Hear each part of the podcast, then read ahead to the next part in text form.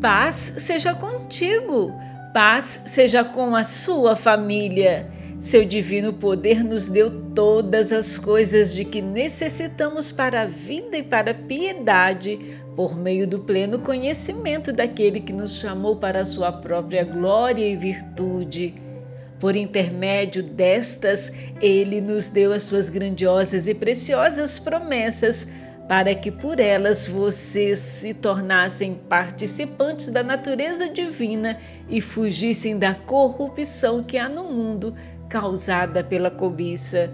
Segundo Pedro, capítulo 1, versículos 3 e 4.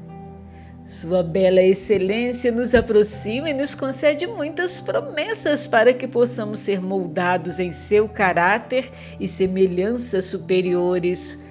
Como cremos em Cristo, fomos lavados de nossas transgressões e separados do mundo maligno sempre presente.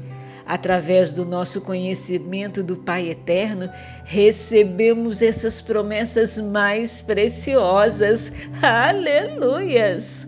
O temor do Senhor é o princípio do conhecimento.